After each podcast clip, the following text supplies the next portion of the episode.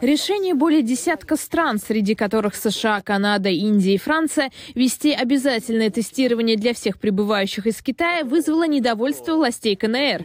Представитель МИД Китая Мао Нина на пресс-брифинге заявила, что такие меры не имеют научных оснований и что Китай может вести контрмеры, основываясь на принципе взаимности.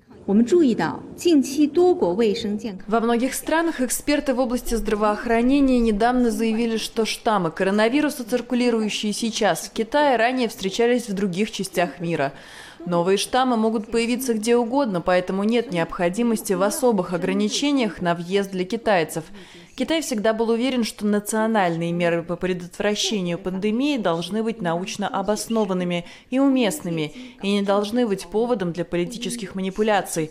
Подобная дискриминационная практика неуместна. Решение ряда стран требовать от путешественников из Китая отрицательный тест на коронавирус было принято на фоне резкого скачка заболеваемости в стране. В декабре после волны протестов китайские власти решили отменить строжайшие антиковидные ограничения, которые действовали в стране с начала 2020 года, что сделало Китай мировым центром заболеваемости COVID-19. Однако западные страны, помимо введения ограничений для приезжающих из Китая, уже вызвались помочь сдержать очередную вспышку коронавируса. Евросоюз предложил поделиться бесплатными вакцинами, которые были разработаны на базе последних технологий и которых, как пишет Евроньюз, сейчас в европейских странах в избытке из-за крупных заказов по долгосрочным контрактам с производителями жителями. Ввиду ситуации с коронавирусом в Китае, Еврокомиссар по здравоохранению Стелла Кириакидес связалась со своими китайскими коллегами, чтобы выразить солидарность и предложить поддержку ЕС, которая включает в себя помощь специалистов в области здравоохранения, а также передачу вакцин.